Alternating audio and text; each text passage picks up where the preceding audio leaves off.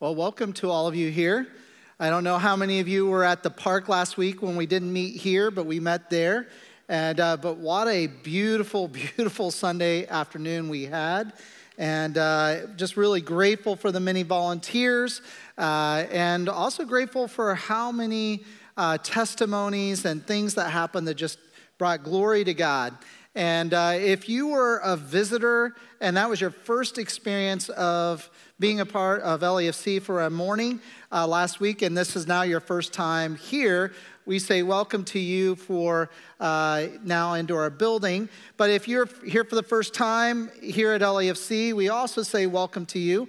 Uh, we are a church that is in love with Jesus. We want to become followers of Christ, emulate Christ to our community, and we recognize that is a journey. We're not perfect people, uh, but we're working towards the person who is perfect, and that is Jesus. And, uh, and so last week, uh, we were in Luke chapter 15 for that Sunday, where we're talking about uh, the table of the Lord. He was having a meal with a group of people that the religious leaders of that day did not appreciate who he had at the table and where maybe that table was. And, and so they were picking at it's like, listen, you shouldn't hang out with those type of people. You shouldn't be eating with them. You should be eating with people like them. And uh, what Jesus did in response is really telling. It really reveals the heart of God, and that is, he shared three parables, each about something that was lost. And the first one was the lost sheep. And he said, You know, the sheep that was lost, it's like he had a flock. And, and there were 99 of them that were safe and not need of rescue. But there was one that needed rescue, and what did he do? The sheep shepherd left that the, the flock to go get the one that needed rescue. And so he's communicating to these religious leaders like, at my table, there are, yes, a lot of people already there, but there are some who are still not there that need to be there. And so he is going after them and, and looking for them. And then his second parable, the lost coin, reveals that, you know, not only is he looking for them, he's doing so with great urgency, with great energy. And so he is pursuing us, not just passively, but actively. And then the final one, when he talked about the lost son, is that he went after the son even before the Son had an opportunity to confess. That's the heart of God, that He comes to us to change us. We don't go, to, go get ourselves changed before we go to Him. No, we go to Him so that He can change us. And, and so, what we learn from that is that Jesus' table is a welcoming table. And so we welcome you here. We hope that you enjoy as we, we hear from Jesus, but we also hear from his brother James. Uh, and we're going to be there now. So I'm going to ask you to turn your Bible to the book of James. We'll be in James chapter 5. If you do not have a Bible, our ushers are walking down the aisle now, now and they will provide you one. We also use what is called the YouVersion Bible app. If you have that on your phones, you can go in there into the events tab uh, and you'll find LAFC there. Just tap on that and it'll provide all the scripture that we'll be using this morning. We have been in a series out of the book of James since the middle of February, and we will end it uh, here the second week of July. So we are in the final four Sundays of the book of James. And you're going to find that there's been some common themes in the book of James. And we're going to be in one of those common themes today. And so uh, I'm going to I'm going to read the first verse and I'm going to pause and explain something that happened this past week. So here we go James chapter 5, verse 1. Now listen, you rich people, weep and wail because of the misery that is coming on you. I appreciate the laugh because now you can understand what kind of a week I had in preparing for this sermon. Because James begins in this chapter with saying, Listen, you rich people, you need to burst into tears because of the judgment that's coming upon you. Now, if you know anything about James and you've been here as part of this series, you know that James brings up wealth over and over again. And this particular one gets even a little bit more intense. And so I just really struggled preparing this sermon. And I'll have to be honest, typically, on a Thursday when I'm doing the final writings of this, I am usually in my office for like two hours at a time, and then I'll take a break, walk around the building, use the restroom or whatever, and then go back at it.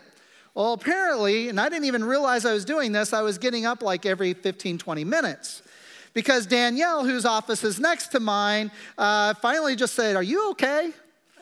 Because you're kind of leaving your office a little bit. And I was like, I have to be honest. This message, this text does not inspire me. It is difficult. And then I could see the look on her face, and I'm like, She's not going to be at church on Sunday. I think she is in the room. I don't know. Where are you at, Danielle? Okay, where? where?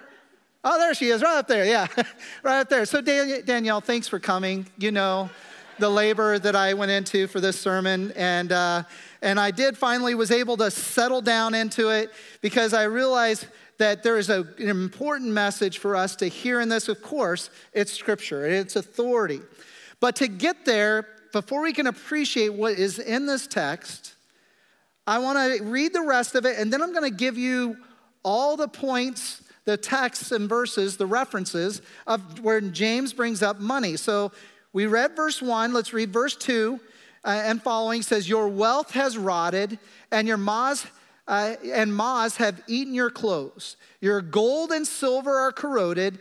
Their corrosion will testify against you and eat your flesh like fire. Boy, this is just getting better.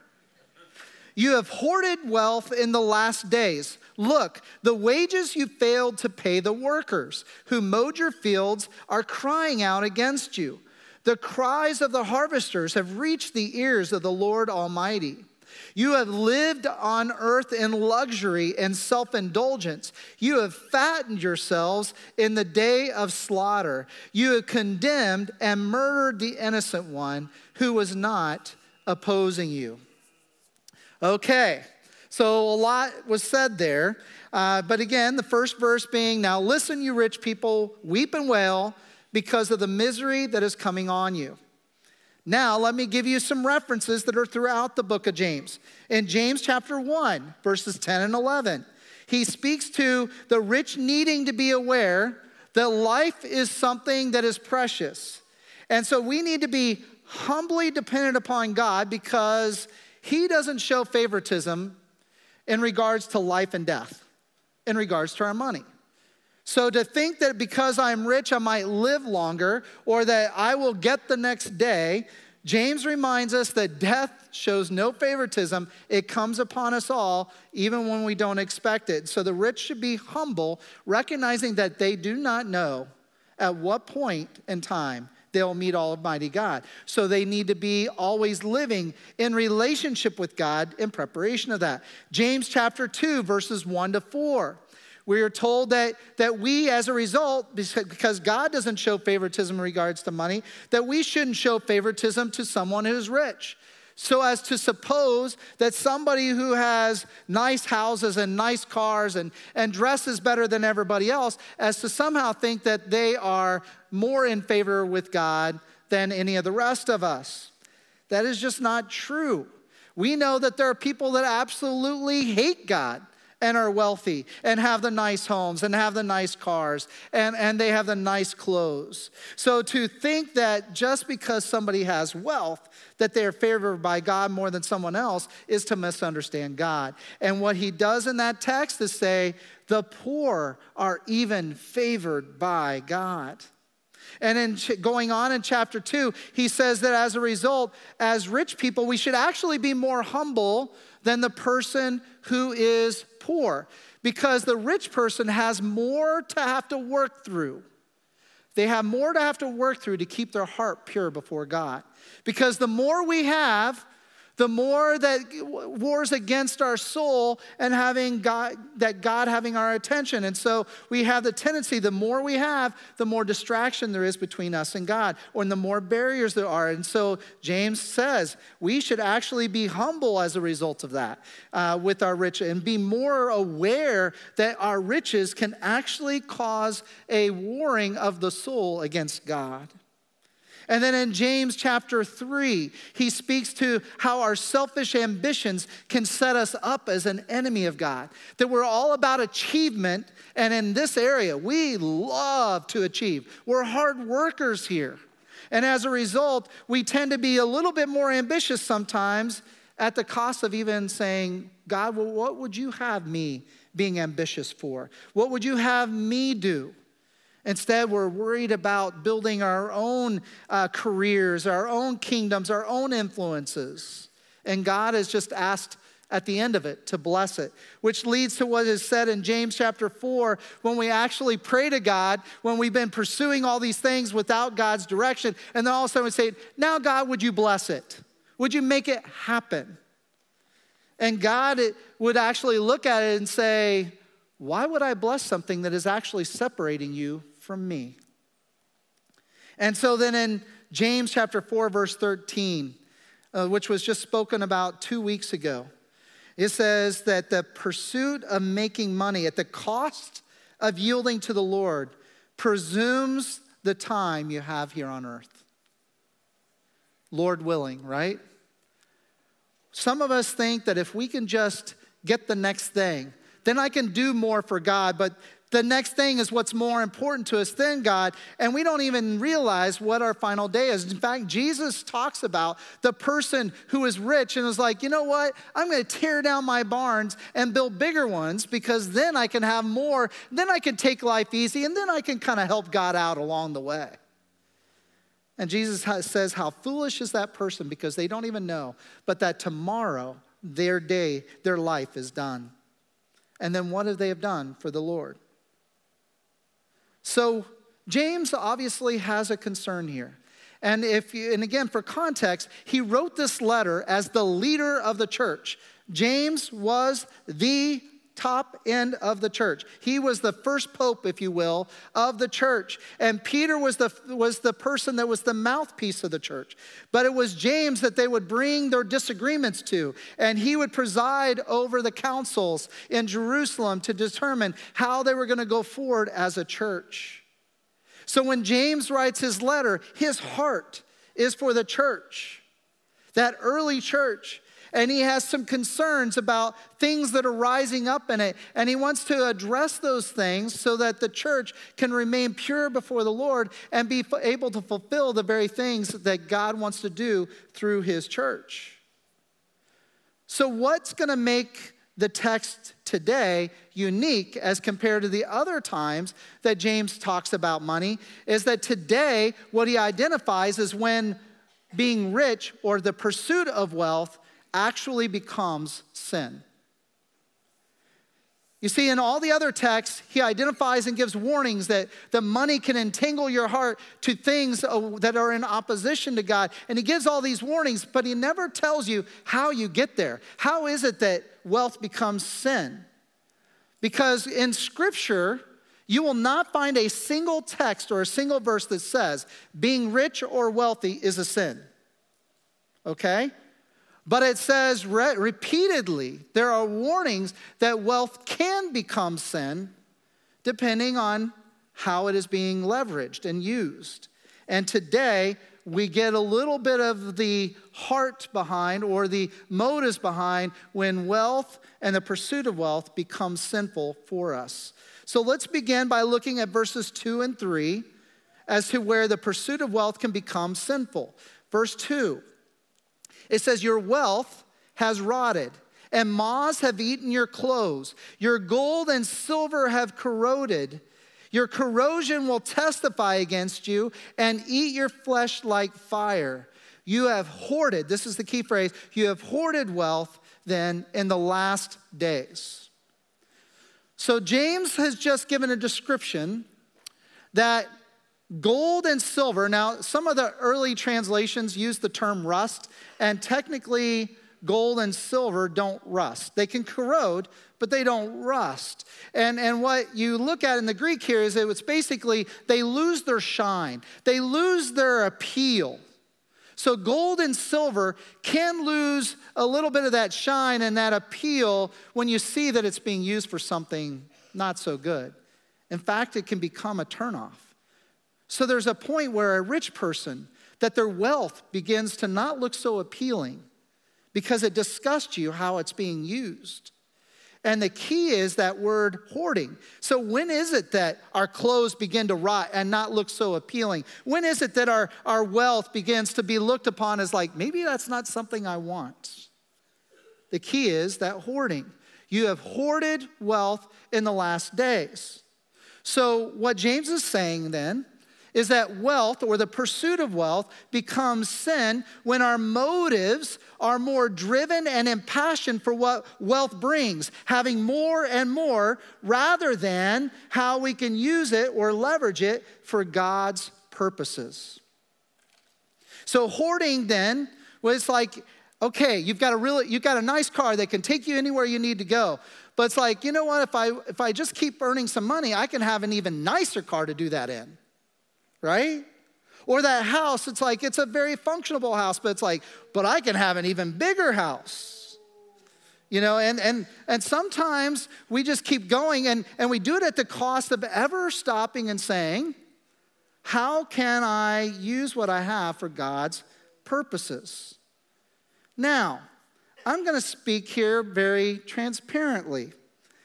One of the reasons why this is a difficult thing for me to speak to is because I don't have the greatest history in regards to giving.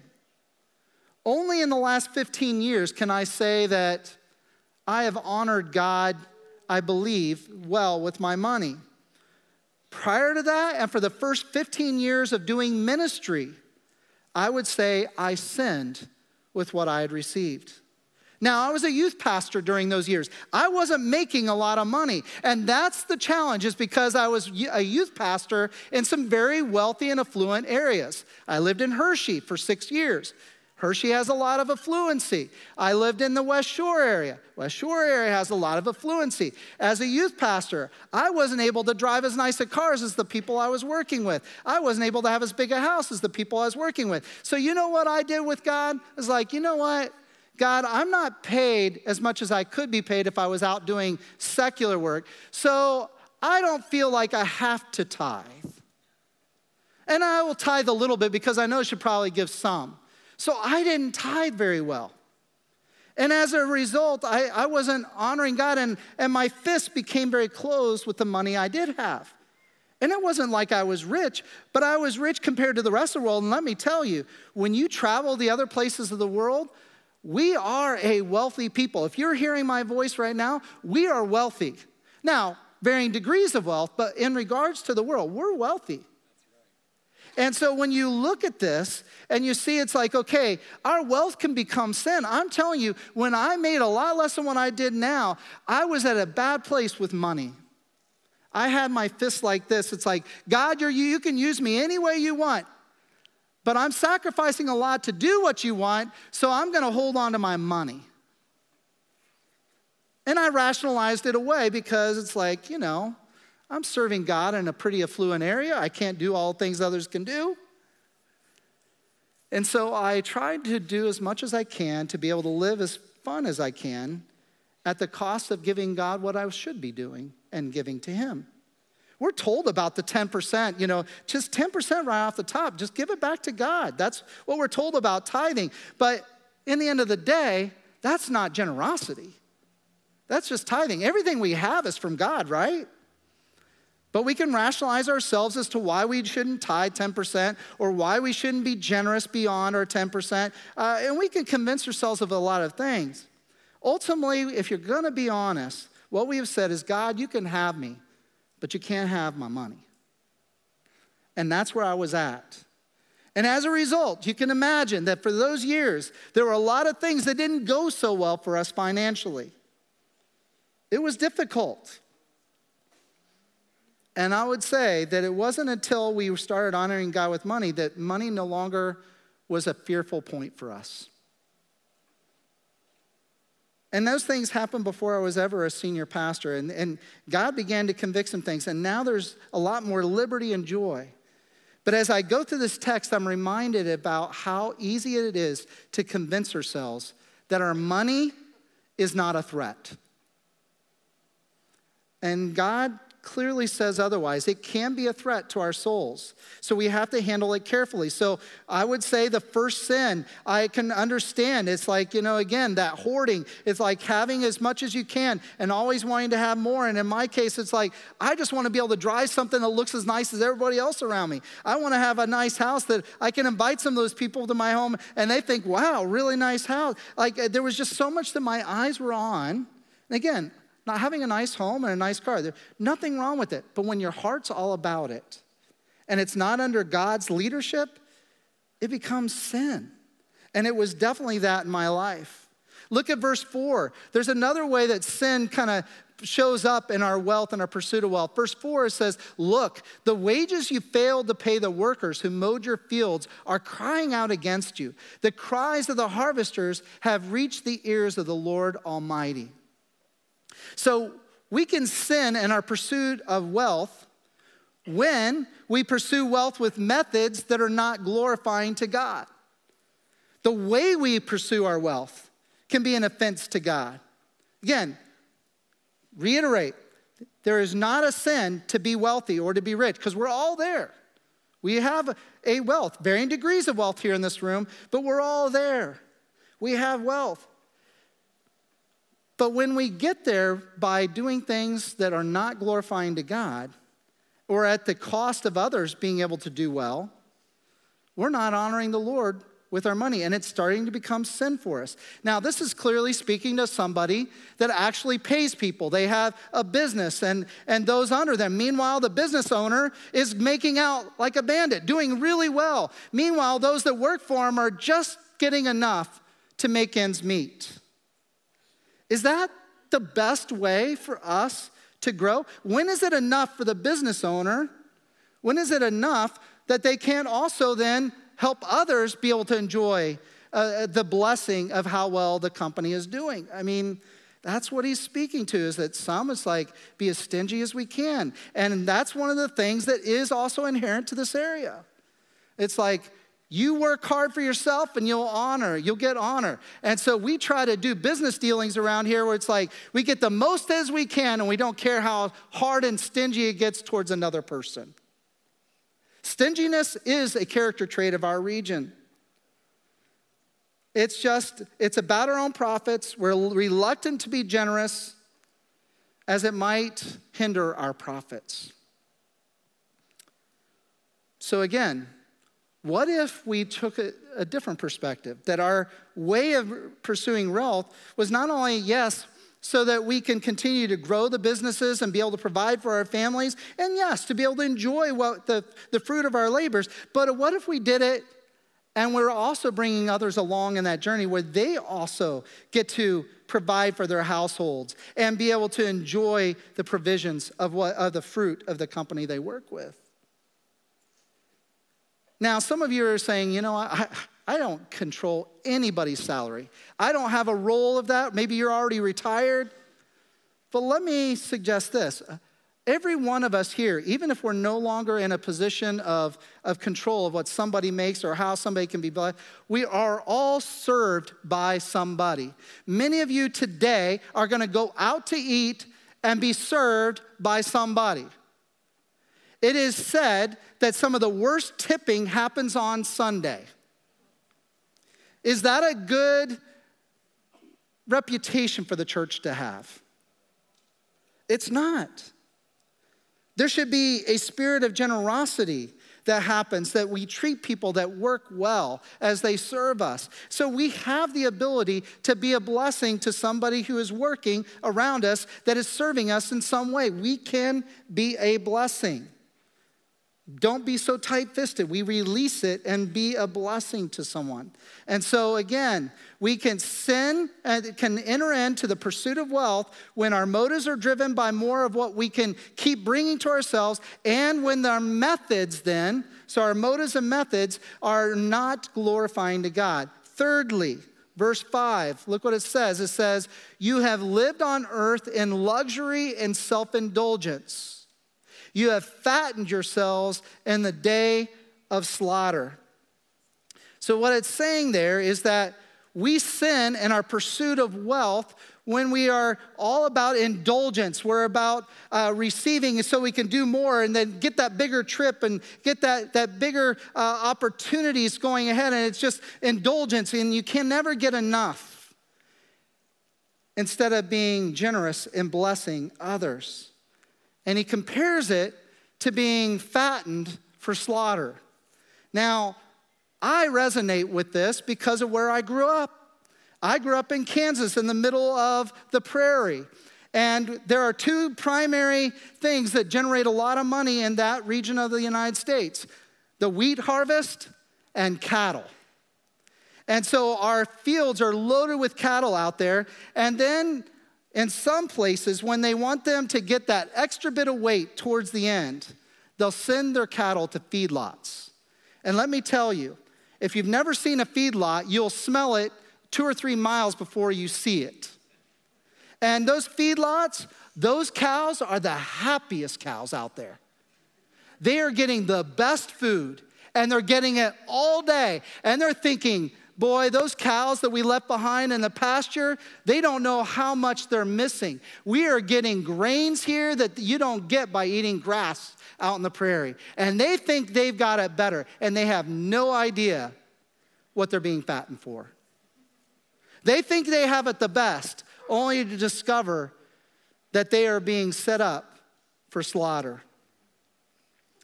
The same thing happens is that we live in such self indulgence and luxury, thinking, this is good, I have it better than everybody. And you don't even realize, you don't even realize it's killing you. It's setting you up for slaughter. You think you're better off than everybody else, only to find out later it was a waste of effort, a waste of time. The final way we can sin in our pursuit of wealth is when our impulses become regular, where we want to discredit or harm others who stand in the way of our pursuits. It says this in verse 6 says you have condemned and murdered the innocent one who was not even opposing you how does that ever happen that you would murder an innocent one that wasn't even opposing you? Sometimes people get in the way. And when they get in the way, we do whatever we can to discredit or harm them so we get the raise, so that we get the attention, so that we get honored and they do not. You think, well, that seems rather extreme. None of us here are likely to murder anybody over our pursuit of wealth. But I would have to say, but wouldn't if we, we were really honest, don't we tend to operate sometimes in opposition of certain people just because they're the threat to what might advance you yourself? When I was thinking through of all the movies that I watch that are action movies, drama movies, when you consider what is the plot what is the plot of those action or, or, drama movies? And it usually is along the lines is that somebody whose desire to have, whatever the have is, the object of the having, kills someone or harms someone or takes someone that, ha- that gets in the way of what they want. And then the good guys of the movie are the ones that are going to rescue the person that was taken or to, to bring justice to the person that was, was the, the harming of the other. And, and the whole movie is built around that plot. And so, if that's what most of the movies are around, don't you think that there is a common plot in America and in the world that reflects that? Where we want something that we cannot have, so then somebody that has it or is in the way of it, us getting it, that we do something to eliminate them. And sometimes it's very subtle. It's not so extreme as murder, but sometimes it's very subtle. It happens. But let me tell you where I see it often happen. Because as pastors, we get invited into broken situations. And I've seen this sin issue where wealth or the money and, so on gets involved when you see legal separations happen in marriages. And as pastors, we're trying to help the two be cordial towards each other and hopefully bring about reconciliation. And so much of the argument and so much of the tension is built around the money. Making sure that, that it's fairly distributed. It's like, that's taking too much of my hard work. And sometimes it becomes the children themselves and they become the pawns and it's like i want control over it. I want what, what's there. It's the same thing. And you'll do whatever you can to discredit the other person that's on the opposite side of these legal issues. We say the same root of sin showing up when we have aging parents and, and the estate needs to be managed differently. The parents are still alive, but now the siblings need to figure out how to manage their estate. And there's often a posturing with the estate to make sure that when the parents die, the money goes to the right one, to the right child, at least for the right effort. We were the ones that put the most time into helping that individual. We were the ones that did this and did that. And, and it's always about comparing to make sure that the money goes the right direction. It's a root of sin that shows up. And then the person dies. And if there's no will, oh my goodness. Families that were usually operating well together are now all of a sudden struggling because somebody got a little bit too more, in their opinion, than the other. Money has a way of dividing households that were once fully intact and whole. So, money has a way, the pursuit of it, for getting to a place where we are now not walking in a good place with God and it becomes sin. So, again, motives, methods, and then even the hoarding for just getting fatter and fatter, never having enough, and then the impulses for how we treat people can be motivated by money. These are all things where sin comes into play. And so then the question becomes does this align with Jesus? So I want us to look at Matthew chapter 6 very quickly. In Matthew chapter 6, Jesus speaks to the same thing, uses also same language or similar language to James. So Matthew chapter 6, verse 19 and, and following, it says, Jesus speaking, do not store up for yourselves treasures on earth, where moths and vermin destroy and where thieves break in and steal. But store up for yourselves treasures in heaven, where moths and vermin do not destroy and where thieves do not break in and steal. For where your treasure is, there your heart will be also. So let me pause there. So, what Jesus talks, he uses the same language. I mean, James talks about the clothes being destroyed by moths and the, and the money being corroded, the gold and the silver. And here you see that the same thing. Moths are brought up, again, talking about that'll destroy some of your possessions. And your, some of your money can actually be stolen. And what Jesus says is listen, if you have a wise mind at all, you're going to look at your investment as one of two options. I can overinvest in the world which has the risk, all kinds of risk, of diminishing value, where I can invest in the things of God, which its value never shrinks and lasts forever. Seems like a no brainer, right? But yet, with heavenly things, we often tend to look at those as unseen when they're not always unseen. People are things that can go into eternity. And so those are the eternal things we can invest in people, not money. Money doesn't go with us to heaven, clothes don't go with us to heaven. But people can and will go into eternity, and many of them will go into heaven, and most will not. So, what do we have here? Is that Jesus is saying, listen, your, the evidence of where you're investing will be obvious by the way your eyes are set on treasures. So your treasure will be obvious. If it's people and the things that are internal, God Himself, you're going to see that that investment will show up.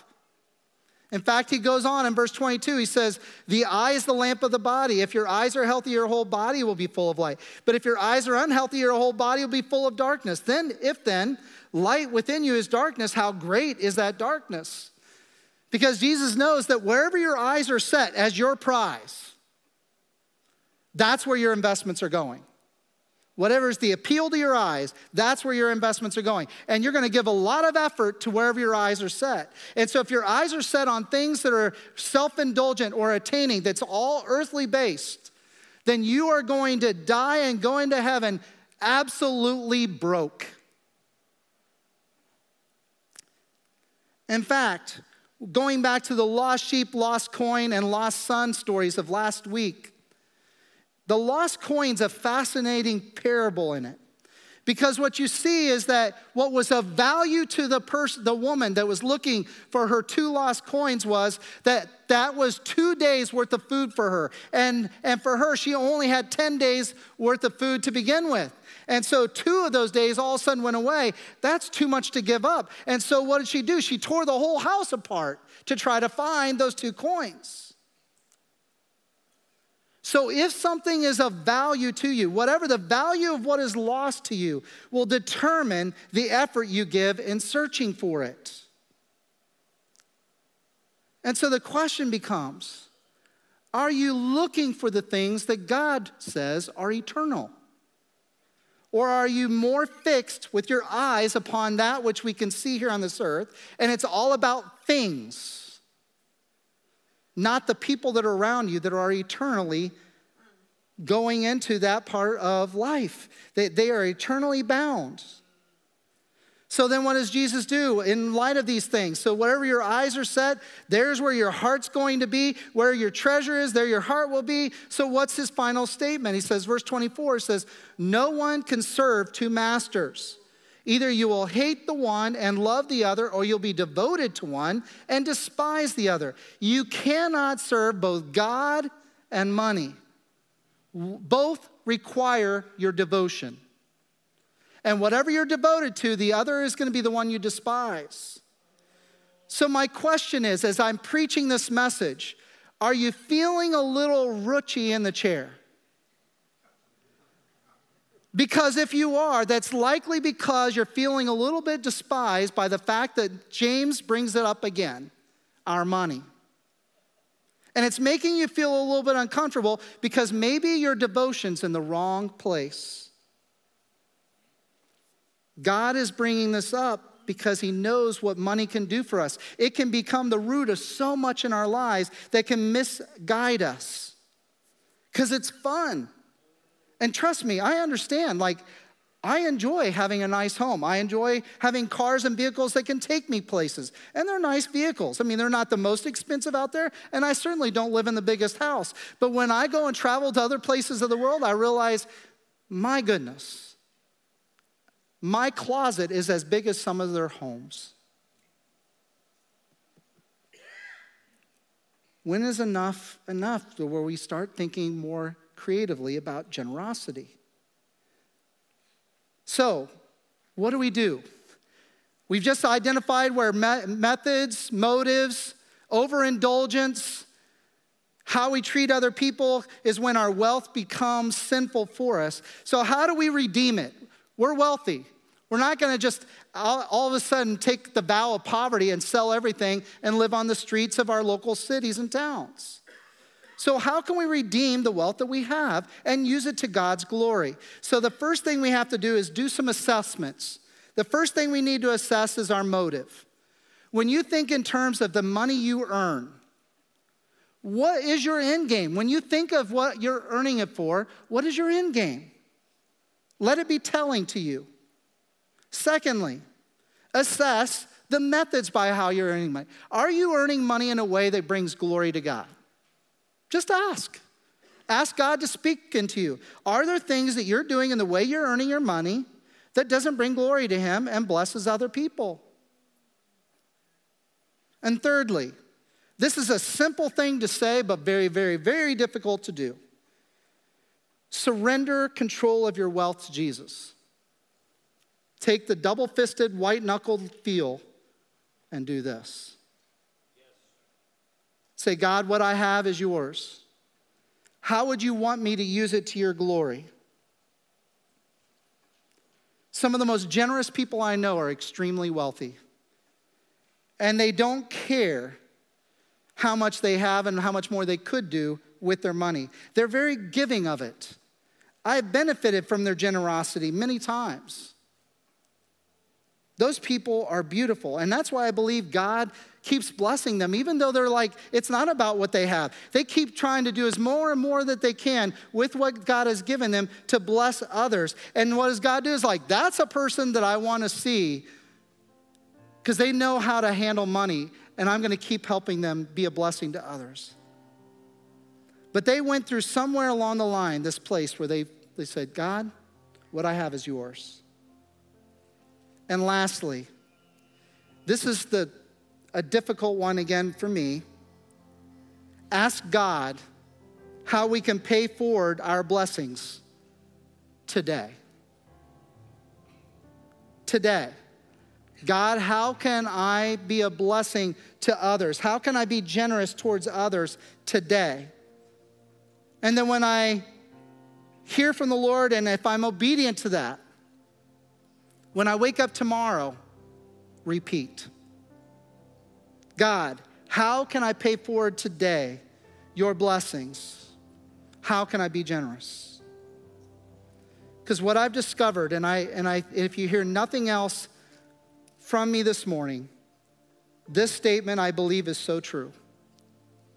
Every generous act loosens the grip that money can have on our hearts. Every time I do something that I know is going to be costly, because again, I don't have that natural instinct to want to just give freely. It's always a one finger at a time, peeling it away, loosening the grip that I'm willing to be generous. And then people say, That was very generous of you. And they have no idea. I had to work to come to a place of submission to even do that generous act. But every time I do, I find that that grip that money had on my heart is loosened. God loves a generous giver. This message isn't about don't be wealthy. That would be nearly impossible in our context. But this message is in our wealth, let's be generous. In our wealth, let's be generous. Let's not let money rule our hearts so that we can be a blessing to those God is working in. Will you pray with me? So, God, I trust that you are working in all of our hearts. We're all in need of it, myself included, to make sure that money doesn't grip our hearts where we are unfaithful, blinded, and bloated. So, speak to us, Lord, as we assess. In your mercy and grace, give us vision of how we can be generous towards others and then we can bring others along to where they can enjoy the fruits of their labors as well. May you get glory and honor by how we handle the many blessings you've given to us. In Jesus' name I pray. Amen. Amen. Let's stand, set our eyes on the provider and fulfiller of all riches.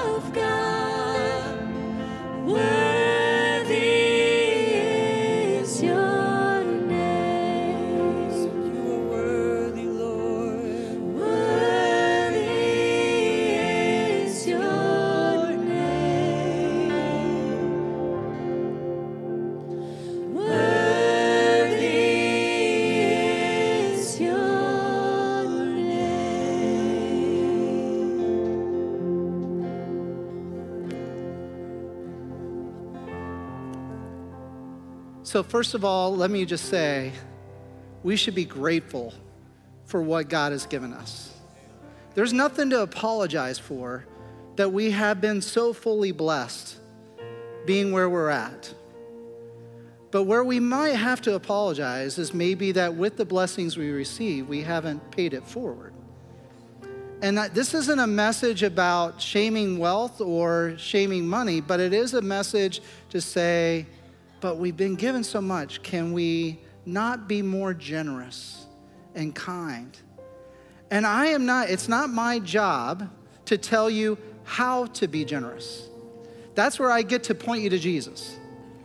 If you go to Jesus and you let Him work on your heart and you release to Him what you have, He will then direct you here's how I want you to use your wealth, what I have given you.